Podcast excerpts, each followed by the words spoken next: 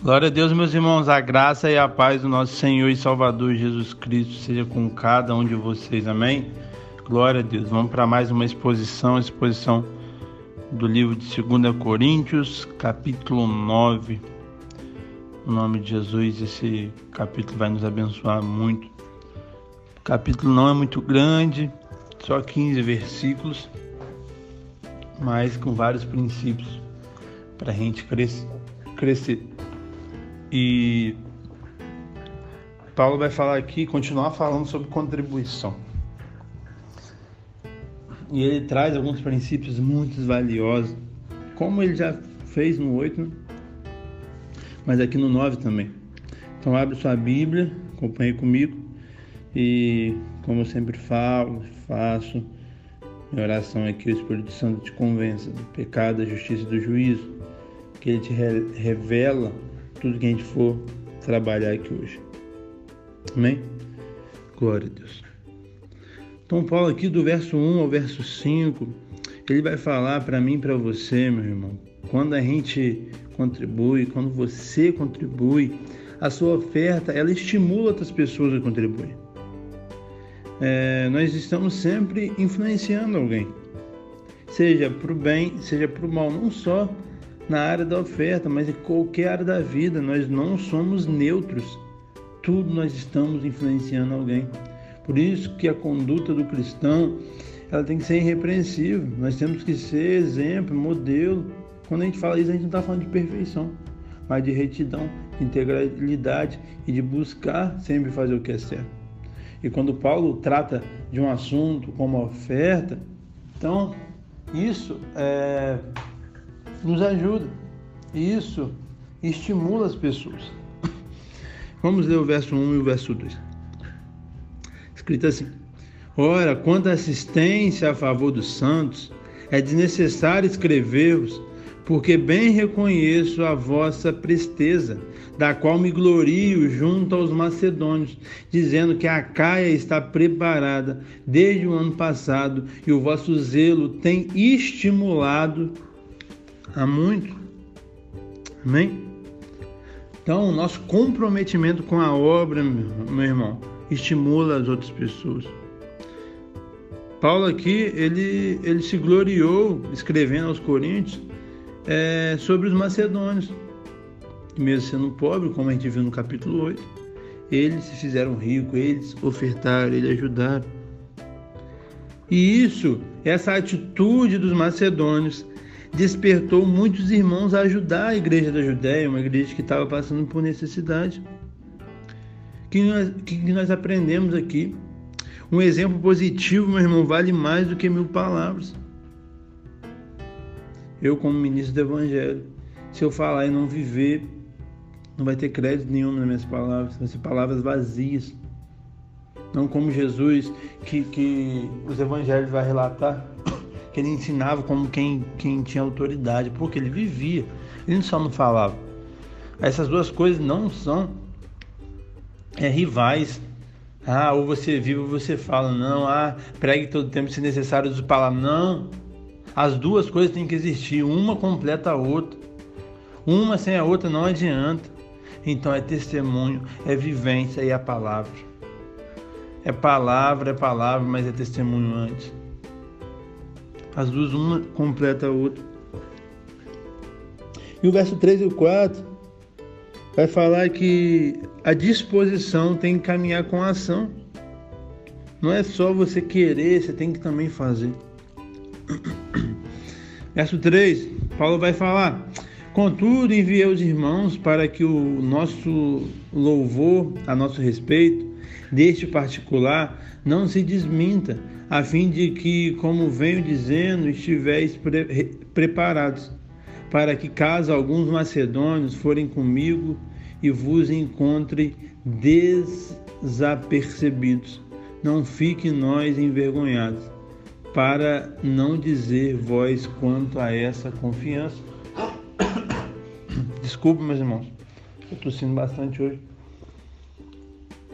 Mas então Paulo vai falar que, que a disposição tem que andar junto com a ação. O ensino de Paulo aqui, meu irmão, é claro. Não basta você ter disposição, é preciso ter ação. Nós não somos, guarda isso no seu coração. Nós não somos o que prometemos ser. Nós somos o que fazemos. Estou falando que você não pode falar, que você não pode firmar uma palavra, não. Mas se você não fazer o que você firmou, vai, vai o vento vai levar, palavras o vento leva, mas vida na vida, testemunho, vivência na prática, isso perpetua.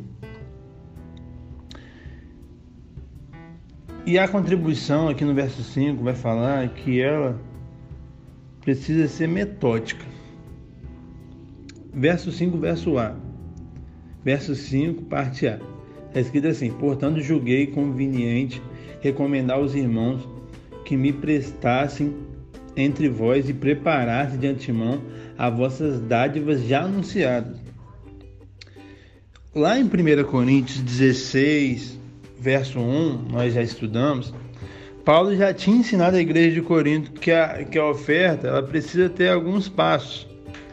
Ela precisa o quê? Ser primeiramente periódica, sempre no primeiro dia da semana, no culto. Ela precisa ser pessoal, cada um oferta por si. Ela precisa ser proporcional conforme a sua renda, a sua prosperidade. E precisa ser fiel. Por que precisa ser fiel? se as necessidades elas são constantes, a contribuição tem que ser constante. É, se as contas da igreja, o salário dos, dos pastores, se tudo é constante, a contribuição tem que ser constante. E na, na, no, Velho, no Novo Testamento a gente não vê escrito explicitamente sobre o dízimo.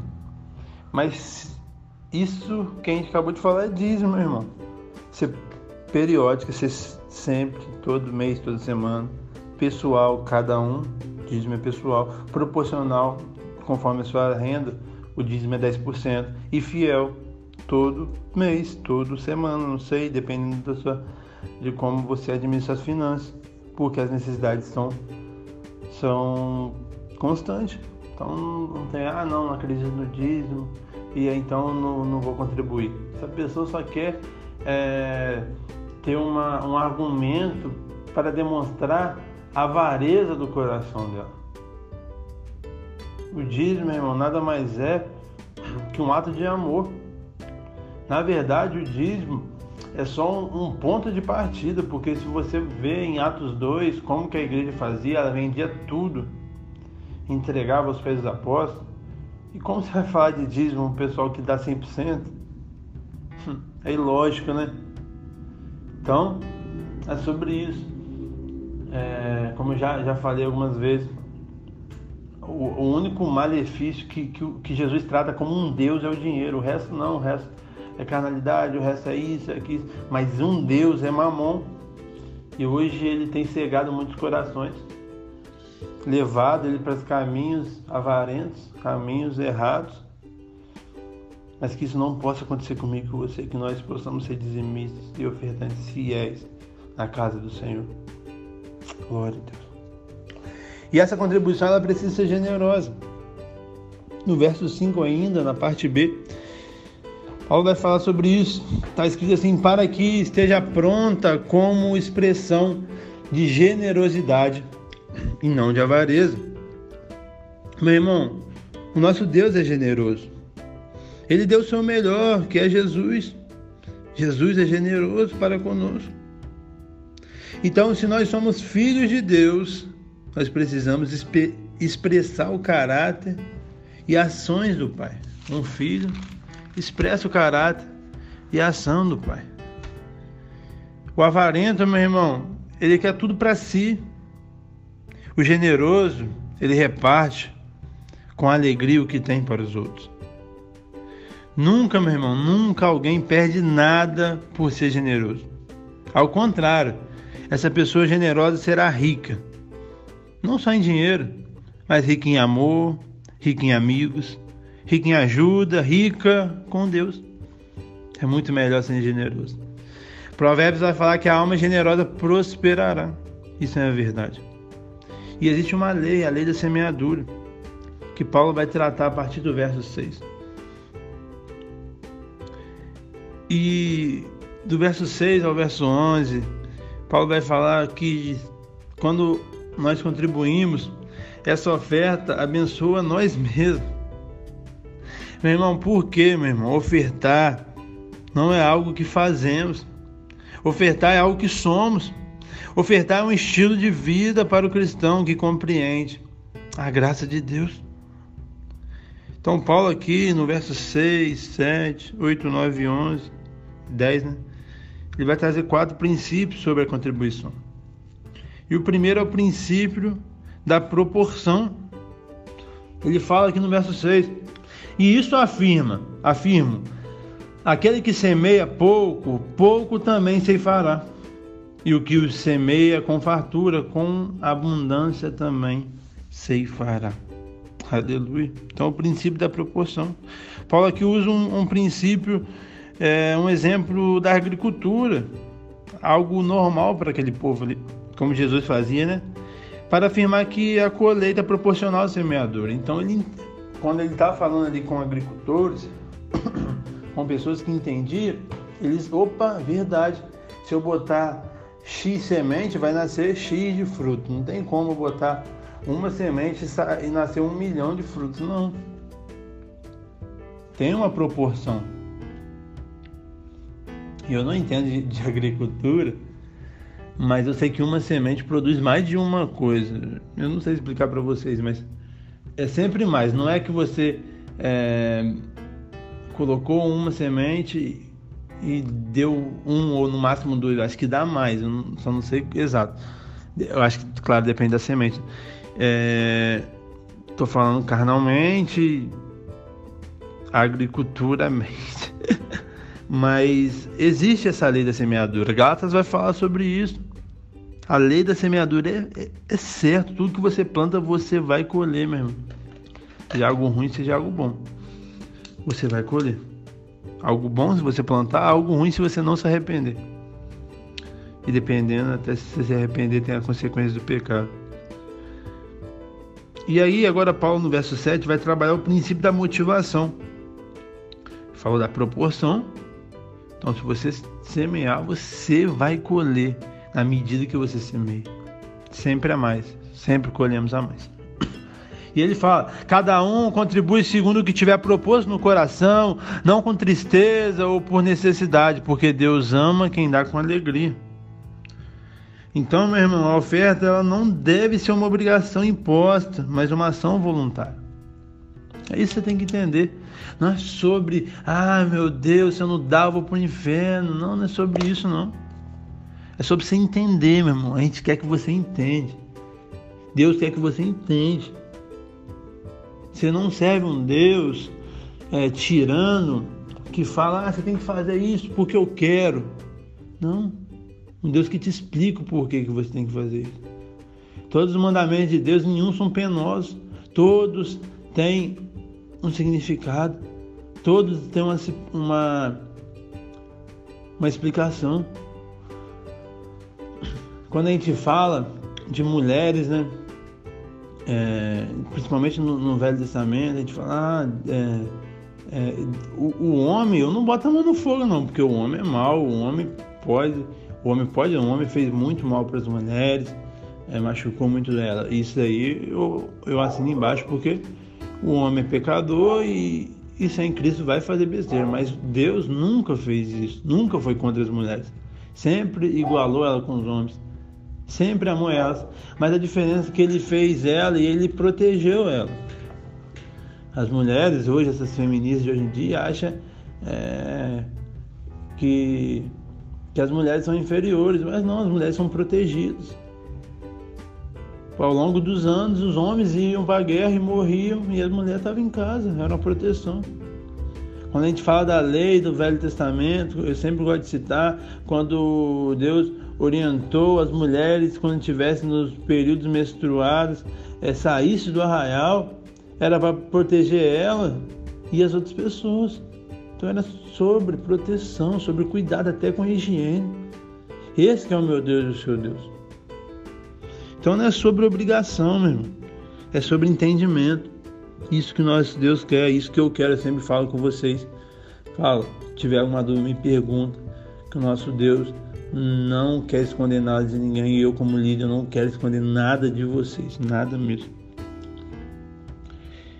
E a oferta ela não deve ser feita com tristeza, mas ao contrário, com alegria. Ah, nossa, que tristeza, recebi, vou ter que dizimar. Meu, meu irmão, você recebeu, você está triste? Tem que ficar feliz. Se você for dizimar triste, você nem dizima. Adianta nada. Falo isso tranquilamente.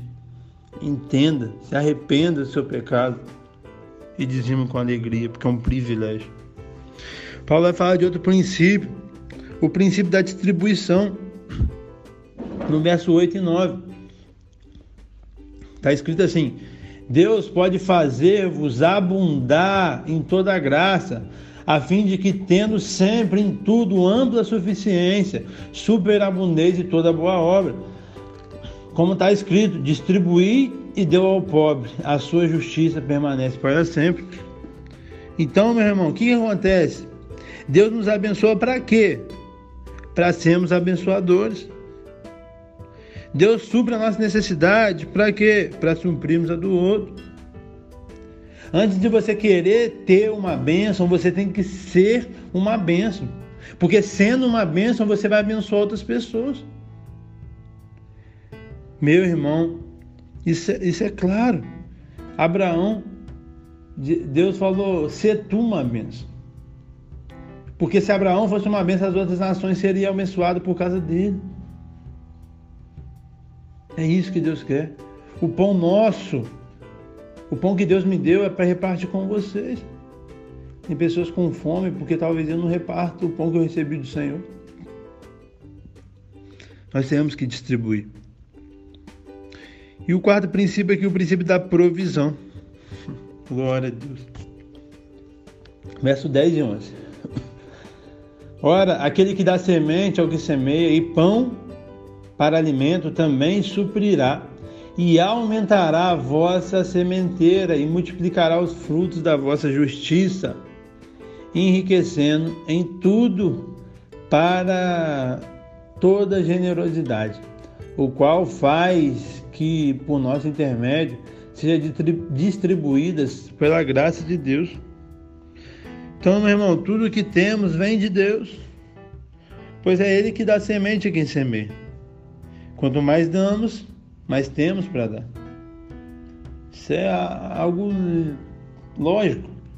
Você comer a semente, não vai multiplicar. Pergunta para um agricultor, vai na fazenda perto da sua casa. Meu irmão, esse negócio que você planta aí, se você comer semente, vai nascer, não nasce, nem no seu estômago nasce, seu estômago vai estar com fome daqui a pouco.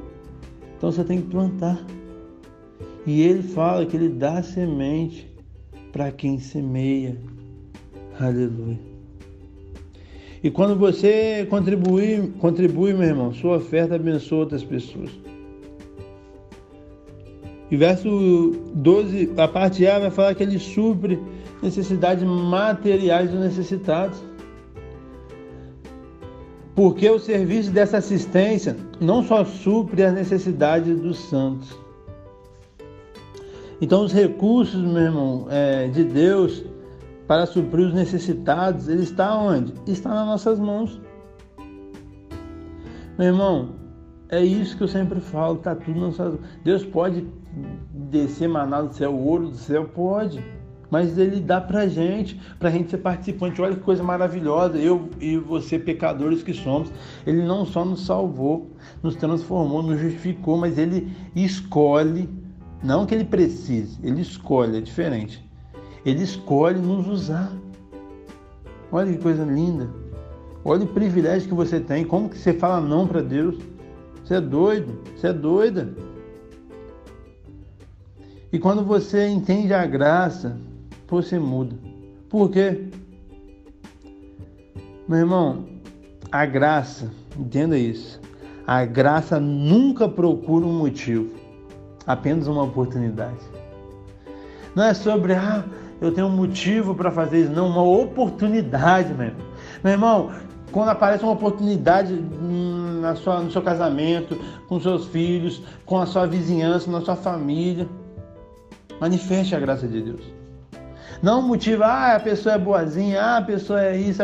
Não, uma oportunidade. Expresse a graça de Deus. E quando você contribui, a sua oferta abençoa outros e essa oferta ela promove a gratidão a Deus no coração de quem recebe. Verso 12 ainda, parte B. Mas também redunda em muitas graças a Deus.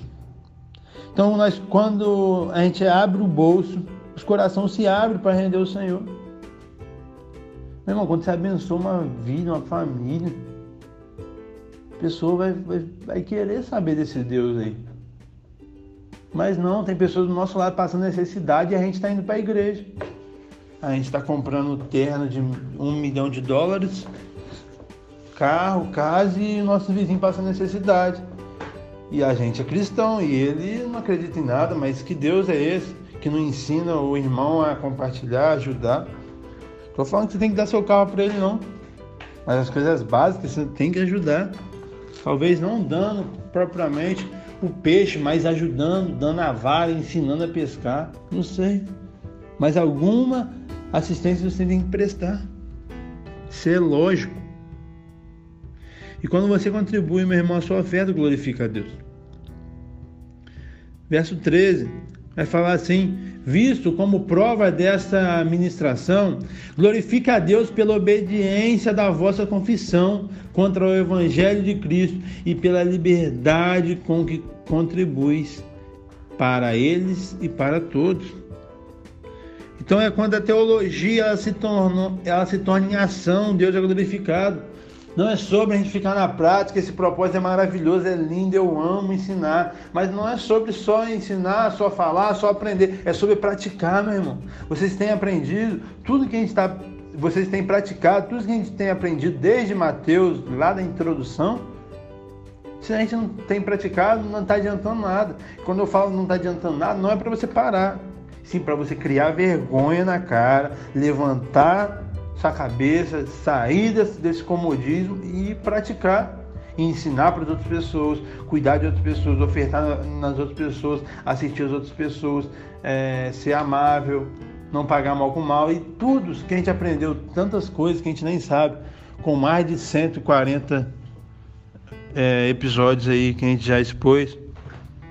Então é sobre praticar, não é sobre só saber e ser cabeçudo, cabeçudo. Não.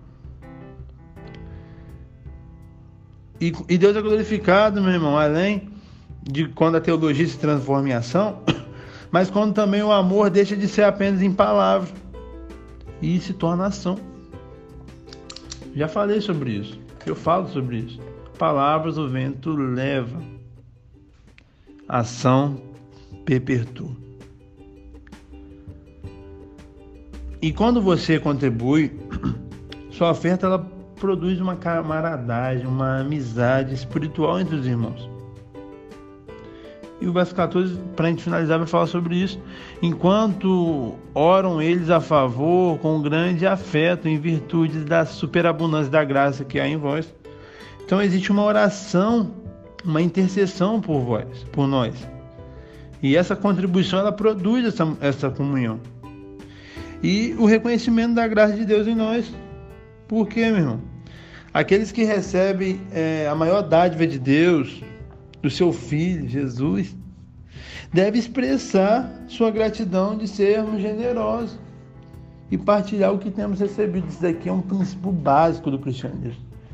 Eu não entendo como pessoas tentam de, várias formas é, lutar contra isso. É, dá para ver o altar de mamão no coração dele e dela. Infelizmente mas que Deus tenha misericórdia de nós, que possamos nos arrepender e contribuir com sabedoria. Amém? Que Deus te abençoe, meu irmão. Que você possa entender esses princípios e praticar, não só entender. Tá bom? E compartilhe para mais pessoas serem abençoadas. E tamo junto. Deus abençoe. Daqui a pouco, nos próximos dias, tem o capítulo 10. Tchau, tchau.